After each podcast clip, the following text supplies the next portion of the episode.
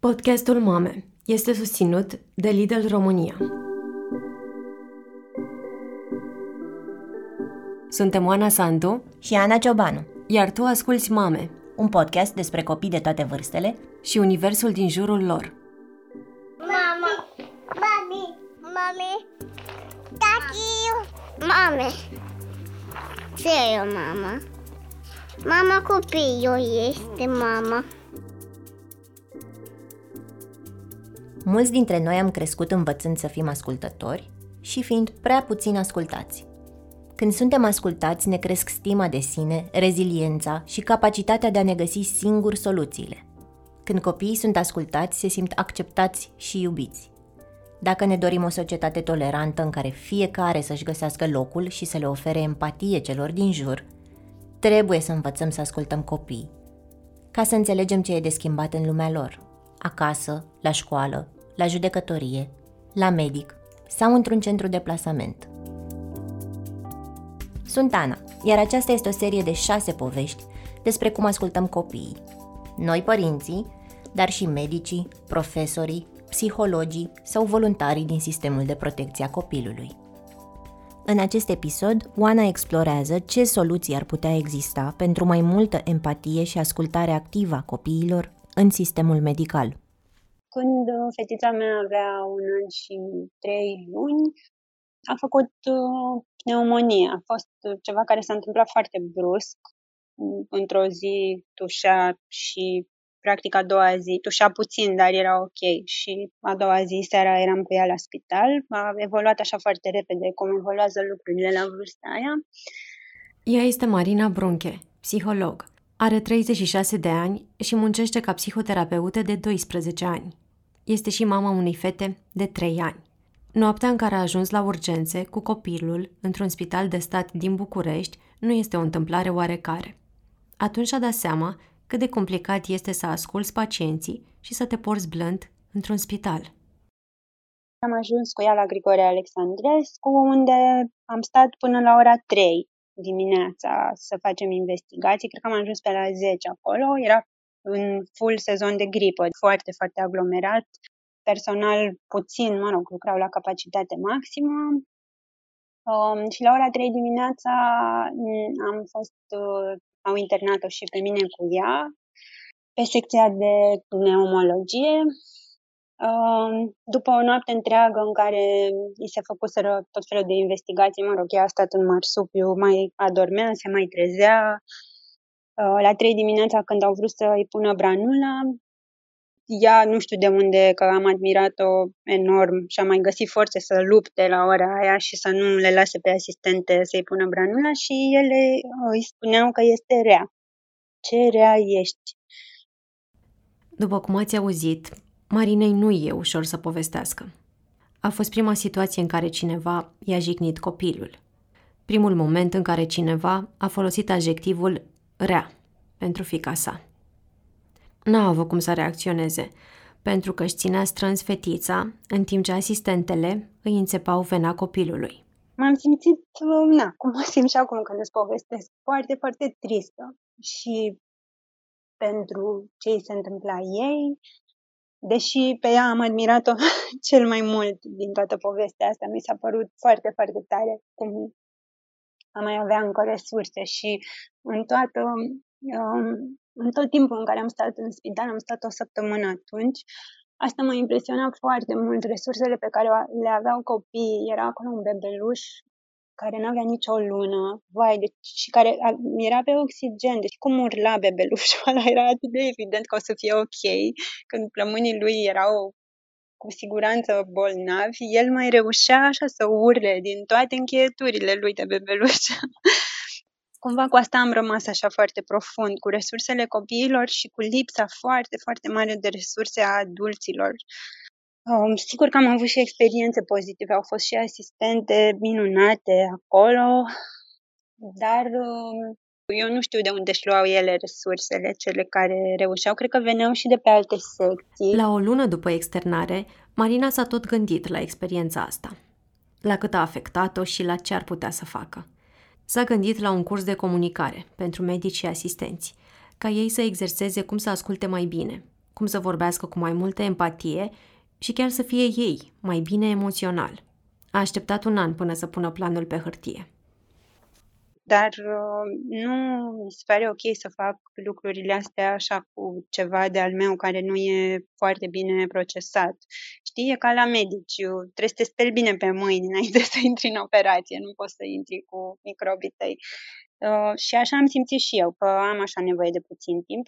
Interesul Marinei pentru cum fac față stresului profesioniștii din sistemul medical a pornit din facultate – și-a scris lucrarea de licență despre stresul post-traumatic la cei care sunt în prima linie atunci când se întâmplă un accident, salvatoris mort. Explorarea a continuat. Acum cinci ani, un fost coleg de muncă de al Marinei, care oferea consultanțe elevilor care aplică la facultăți din Marea Britanie, i-a povestit că liceenii români pică des o probă esențială la examenul de admitere la medicină. Candidaților li se testează, prin examen oral, empatia, cât de bine ascultă și cu câtă grijă comunică față de celălalt. Celălalt este un actor, căruia tinerii îi dau o veste proastă sau îi sunt alături într-o situație grea prin care trece. Totul în mai puțin de 5 minute, într-un spațiu mic, în care evaluatorul nu spune nimic, doar se uită și ia notițe. Colegul Marinei avea nevoie de cineva cu care liceenii să se pregătească la acea probă. Așa a început ea să le predea noțiuni de comunicare, empatie și ascultare activă tinerilor. Și au un minut la dispoziție să se pregătească până intră în spațiul în care este actorul. Și de obicei proba sună ceva de genul ăsta. Plecai de acasă cu mașina și când ai dat cu spatele, ai simțit că ai lovit ceva și ți-ai dat seama că era pisica vecinului. Și acum trebuie să te duci acasă la vecini și să-i spui că i-ai omorât pisica. Ai trei minute la dispoziție să faci asta. Cam așa sună probele. Uh, ele sunt de genul uh, dat vești proaste, unele dintre ele, cum e asta, exemplul ăsta clasic cu omorât pisica. Altele sunt uh, de a sta de vorbă cu cineva într-un mod mai deschis. De exemplu, una dintre probe a fost ceva de genul observi un coleg de facultate pe care nu-l cunoști prea bine, dar stă singur într-un colț și este foarte trist. Du-te și vorbește cu el. Actorul uneori vine cu lucruri surprinzătoare. De exemplu, dacă ai de dat o veste proastă, se poate enerva sau poate să fie și mai rău o persoană care nu vorbește, care nu spune nimic. Marina spune că e greu să te descurci grozav în astfel de situații. Până la urmă e vorba de tineri de 17-18 ani, a căror experiență de viață este minimă. De cele mai multe ori nu știu încă să-și recunoască emoțiile și să le înțeleagă. Mulți dintre ei tind să caute soluții în conversații sau chiar să fie prea fermi, uneori reci. Și de obicei, elevii care aveau probleme la probele astea și care au, de fapt, probleme sunt um, cei care cumva atunci când uh, atitudinea lor e una foarte sigură, foarte uh, separată de emoțiile lor, foarte încrezătoare și sunt foarte puțin în contact cu ce se întâmplă în interiorul lor. Teama lor de multe ori este că dacă arată emoții sau dacă se vede că sunt um, că au emoții, că le e teamă, asta ar putea să fie un lucru rău. Dar din ce am observat, Problemele sunt mai multe atunci când ei nu arată nicio emoție și sunt deconectați. Uneori um, este și făcut în așa fel uh, scenariu încât să te invite ca viitor medic să contrazici pe cineva. De exemplu, dacă ai un pacient care zice uh, vă rog să-mi dați antibiotice, că eu am virusul ăsta și știu că trebuie să iau antibiotice. Și sigur că ei știu foarte bine că pentru virusuri nu se dau antibiotice, antibioticele sunt pentru bacterii, pentru infecții mă rog, bacteriene și uh, na, sunt momente în care e mai puțin important să-l convingi pe omul ăla sau să-i faci o educație medicală, ci e mai important să-l asculti și să înțelegi ce are el să-ți spună în spate. La fel, dacă ai făcut un lucru greșit și ești acolo să ți-l asumi, e foarte important să nu începi să te justifici, să recunoști, să-ți ceri scuze într-un mod sincer. Um, ce le este lor foarte greu de, de multe ori este să tacă și înțeleg și asta, pentru că timpul e foarte scurt și ei trebuie să demonstreze acolo ce reușesc să facă, dar de multe ori este important pur și simplu să tacă și să lase persoana cu care stau de vorbă să aibă o reacție la ce i s-a spus. După ce a văzut cât de aglomerată este munca într-un spital când a fost internată cu cea mică, Marina și-a dat seama că nu există un sistem de sprijin emoțional pentru cadrele medicale. Metoda obișnuită de a face față e mai degrabă să treci peste ce vezi în munca de la spital, fără să vorbești despre toate emoțiile negative. Iar odată ce ești copleșit, poți răni la rândul tău, chiar atunci când îi spui unui copil că e rău. De asta Marina a visat la acest curs care să-i ajute pe medici și asistenți medicali să exerseze empatia și ascultarea. Uneori cred că e suficient să-ți aduci aminte de tine ca și copil, dacă poți să faci asta și să-ți amintești ce aveai tu nevoie când erai la vârsta la care e copilul cu care stai de vorbă, uneori s-ar putea să fie destul. Poate partea asta pe care o visez eu, în care toată lumea să fie educată despre etapele de dezvoltare um, și despre ce e capabil un copil în funcție de vârstă, ce, ce e capabil să facă, ce e capabil să simtă, care sunt limitele, care sunt resursele, asta ar fi minunat dacă toți am ști. Eu am făcut facultatea de psihologie și tot pot să spun că au fost momente cu fetița mea în care nu mi era așa foarte clar uh, ce se întâmplă cu ea uh, la vârsta la care era. Sunt, uh, sunt așa niște lucruri care ne lipsesc mm, la nivel de educație, cred că tuturor. În același timp, sunt încă mulți oameni care spun, e, că și mie mi-au spus asta, mi-a spus o doctoriță, lăsați că nu o să țină minte. Eu știu foarte bine cum funcționează memoria, chiar și memoria implicită la un an, adică nu și-a găsit omul potrivit să spună că nu o să țină minte, că eu știu că o să țină minte într-o formă sau alta ideea asta că copiii, da, sunt bebeluși, sunt copii, nu o să țină minte, nu o să-i afecteze asta, eu cred că nu cunoaștem, nu înțelegem. Adică specialiștii cunosc, sunt suficiente cărți publicate despre asta, studii, dar nu ajung să fie prezentate într-o formă um, digerabilă și sistemului medical sau și oamenilor în general. Mi se pare că e important să știi cum să tratezi un copil și când nu ai un copil sau când interacționezi așa des cu copii. Dar cum ascultă medicii copiii? O să aflăm după o scurtă pauză publicitară. Publicitate. E chiar. Pion.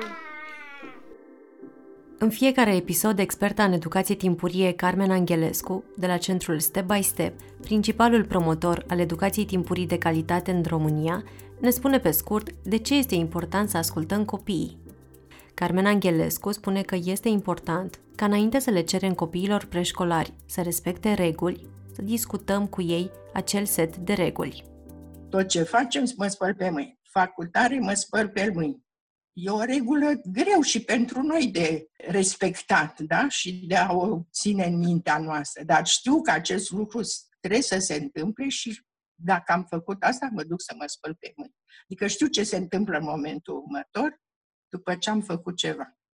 Predictibilitatea fiind un lucru important. Să discutăm cu el de dimineață ce crede el că are de făcut, ce stabilim noi că este de făcut în ziua aceea și el trebuie să cunoască cum se va desfășura ziua. Luarea prin uh, surprindere, de schimbare și așa este cât se poate de nefavorabilă pentru copil, de fapt care este la fel și pentru noi. Când intervine ceva dintr-o dată, vine o altă lege decât cea pe care o aveam și care îmi schimbă felul de a interacționa, nu mi este deloc convenabil copilul nu, nu funcționează în alte norme decât fiecare individ în parte. Compania Lidl România susține programe de educație care contribuie pe termen lung la un viitor mai bun.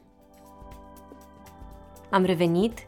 Haideți să aflăm cum fac medicii anamneza unui copil. Anamneza e acea primă etapă a diagnosticării, prin care medicii încearcă să obțină cât mai multe informații despre simptome, tipuri de durere, senzații și obiceiuri zilnice. Sigur, medicii se bazează nu doar pe informațiile de la pacientul copil, ci mai ales de la însoțitorii adulți. Numai că e important să ascult și copilul, fiindcă el va fi în cele din urmă consultat și lui îi vei face investigații, iar în acea etapă e nevoie ca el să te placă și să coopereze. Am vorbit cu Denis Crețu, medic pediatru orelist, și Ana Niță, mama unuia dintre pacienții lui Denis, despre cum arată o astfel de poveste de succes din cabinetul medical. La mine toate cabinetele sunt pline de jucării. Uite, mie îmi place foarte tare copiii când pleacă de la mine să primească o jucărie. E, nu știu, modalitatea mea odată de a recicla jucăriile lui Fimiu, pentru că ajungem la un moment dat când avem prea multe jucării și nu mai avem ce să facem cu ele. Mm-hmm. Și mhm. atunci copilul știe că facem o punguță specială pe care mami o ia la cabinet și o dă altor copii. A, așa, și avem o pungă mare de jucării, care Ana, apropo, s-a făcut și mai mare, e o cutie acum. E ok. Ne, deocamdată nu ne aduce nevoia la tine, dar facem Dar avem, avem o cutie acum Așa, unde copilul, ă, după ce este consultat, cât scriu eu la calculator, el are voie să se joace cu acele jucării și să cotroboie și să plece cu ce jucărie vrea el acasă. Omulețul ăsta mic se simte mult mai relaxat atunci când pleacă cu o jucărie acasă, când vede că mhm. este important și îi face plăcere. Uite, am copii care vin la mine, doamna doctor, eu vreau jucărie, ce jucării noi mai ai? Matei n-a vrut să plece cu jucărie. Dar pe urmă, următoarele două dăți, odată știu că a plecat cu o brățară mov și-a dorit el brățara aia mov, da, fiecare cu așa și ultima dată a plecat cu, era chiar la început de pandemie, știu că am fost la un follow-up uh, după o tită uh-huh. ca lumea Uh, și a plecat cu o mașinuță galbenă. Denis consultă copii în cabinete din clinici private, acolo unde are la dispoziție 20 de minute ca să asculte pacienții. Ea consideră copiii niște mini-adulți. Preferă să le spună adevărul. Mai bine le spune că îi va dura puțin decât să-i mintă că nu îi va dura deloc. E important pentru că în felul ăsta creezi nu doar o relație de încredere între tine, medic, și ei, pacienți, ci creezi pe termen lung o relație de încredere cu tot ce va însemna în viitor pentru acel pacient actul de a merge la doctor.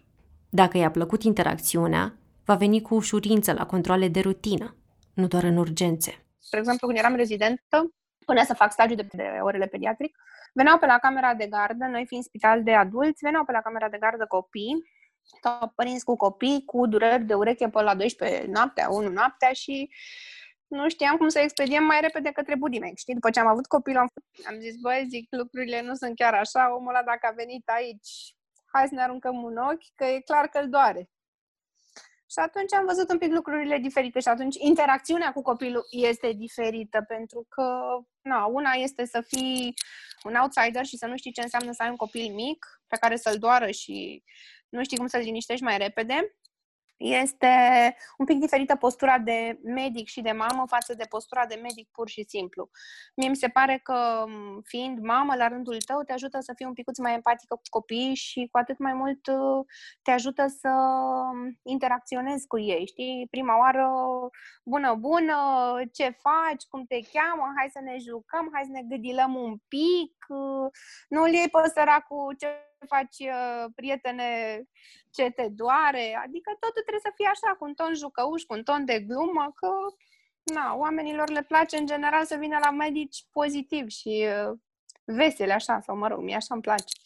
Nu toți medicii au răbdarea asta tot timpul, adică pe lângă actul medical în sine, care cumva uh, care e cel mai important până la urmă, că poți să treci și ca părinte și așa peste multe lucruri dacă în rezultatul medical e ok, dar mi se pare că e foarte importantă și răbdarea pe care o are medicul cu copilul, adică exact ce spuneai și tu, să nu-l ia așa ca din oală, că ni s-a întâmplat, slavă Domnului. Uh, Aici, Ana se referă la senzația de fișă, de număr, pe care mulți pacienți, copii sau adulți, o au atunci când sunt la doctor.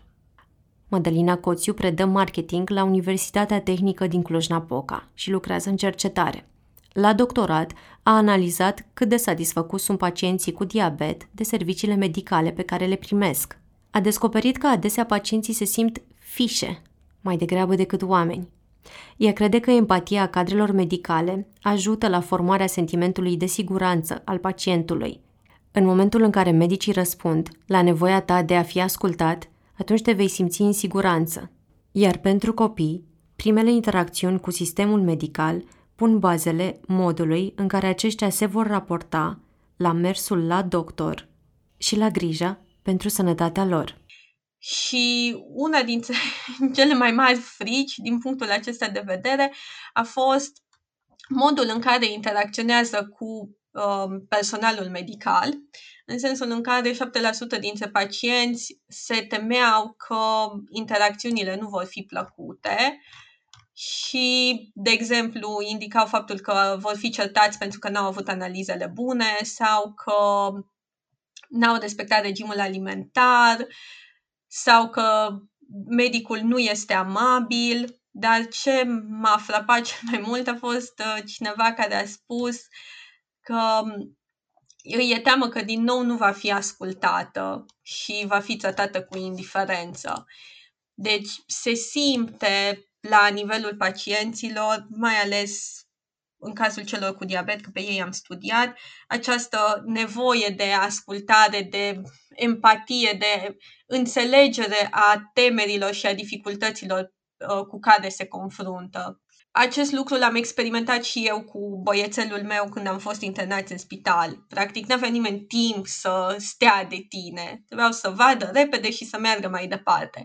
Pacient care e anxios sau um, e stresat în legătură cu condiția lui, în momentul în care este luat foarte repede, sau un părinte care nu știe ce cu copilul, în momentul în care este foarte repede, luat foarte repede, se blochează și el nu va pune toate întrebările, îi se va părea că înțelege ce îi se spune, pentru că medicul are un discurs foarte bine așezat. Faceți asta, asta, asta și asta, dar fără să explice neapărat de ce. Și atunci toate întrebările survin ulterior, ceea ce cred eu, duce și la îndoielile pe care ulterior pacienții le au. Motivul pentru care mamele, după ce primesc, de exemplu, o recomandare de tratament, intră pe grupuri pe net, caută, întreabă, verifică, pentru că nu au reușit să pună toate întrebările pentru că nu au avut ocazia.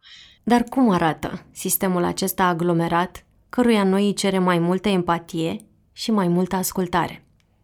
Cum vede aceste nevoi un medic pediatru care lucrează într-unul dintre cele mai mari spitale de pediatrie din țară? Andreea Ioan are 30 de ani. Este medic rezident pediatru la Spitalul Clinic de Urgență pentru Copii Marie Curie din București și mamă de tripleți, care au 4 ani. Într-o gardă consultă peste 20 de copii. Cazurile sunt extrem de variate. Uh, e un spital de urgență de, de pediatrie care acoperă și o zonă largă în afara orașului București. Deci multe alte zone din jurul Bucureștiului au drept țintă uh, medicală finală pediatrică spitalul nostru. Patologiile sunt extrem de variate, de la cancer până la bol de inimă, ca să simplific lucrurile. Într-un astfel de spital pediatric, vin zilnic la camera de urgență peste 300 de cazuri. Andreea spune că are în medie 10 minute să asculte copilul și părintele care îl însoțește, timp în care se concentrează să obțină cât mai multe informații care să o ajute să pună un diagnostic, dar și să construiască o relație de încredere cu cei doi.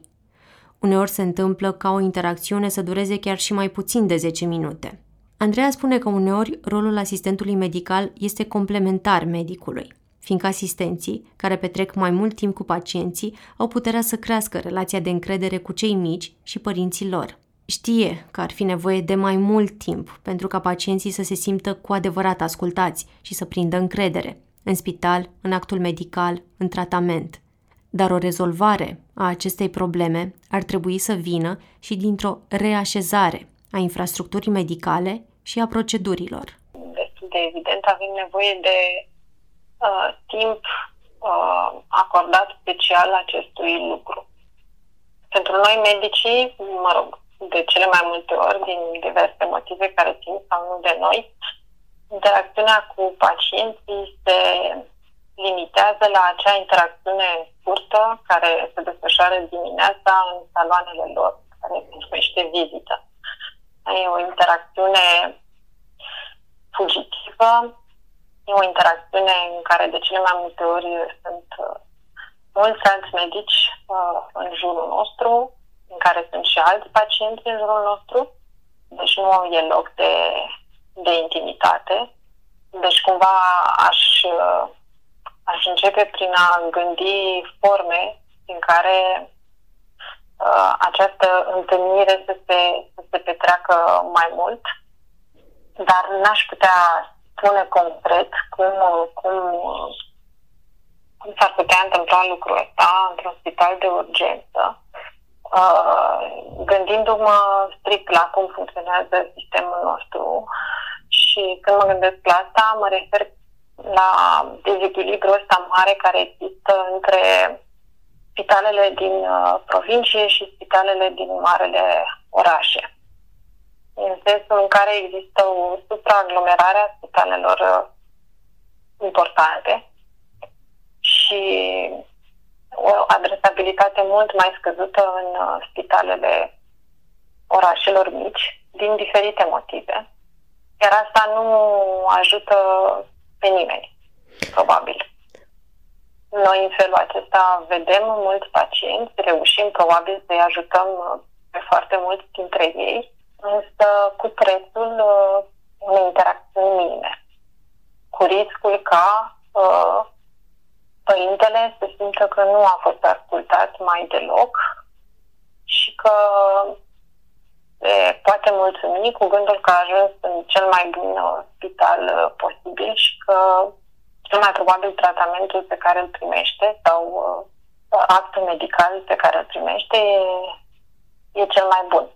Dacă de multe ori pentru părinți și pentru copil nu e de ajuns. E clar că medicii au nevoie de sprijin emoțional, așa cum a descoperit și Marina, pentru că impulsul medicilor de a căuta ajutor în momente dificile este acum doar responsabilitatea lor.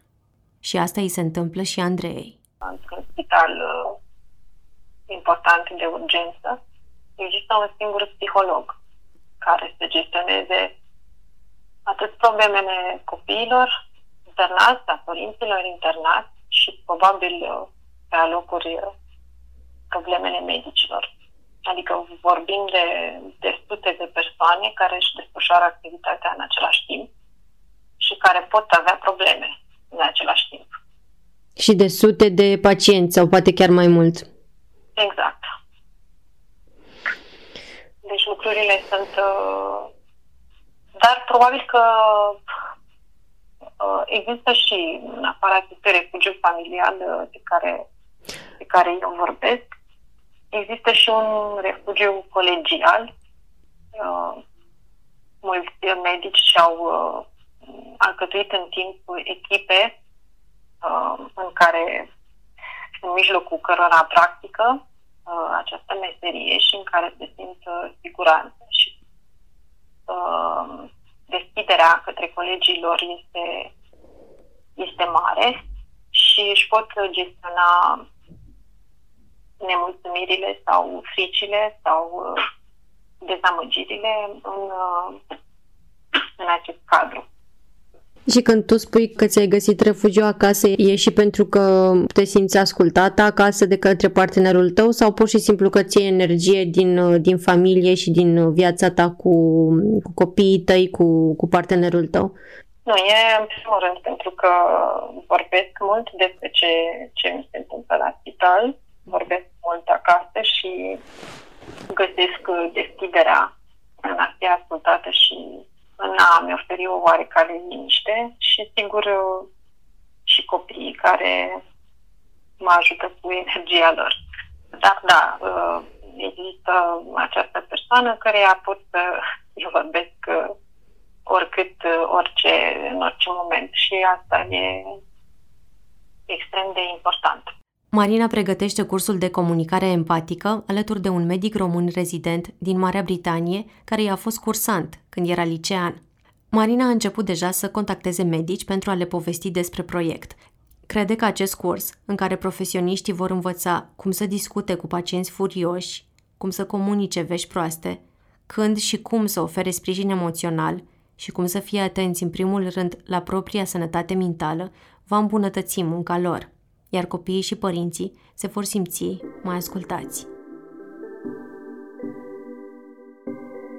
Acesta a fost episodul despre cum ascultăm copiii în sistemul medical, parte dintr-o serie de șase povești despre cum ascultă părinții, profesorii, psihologii sau sistemul de protecție a copilului.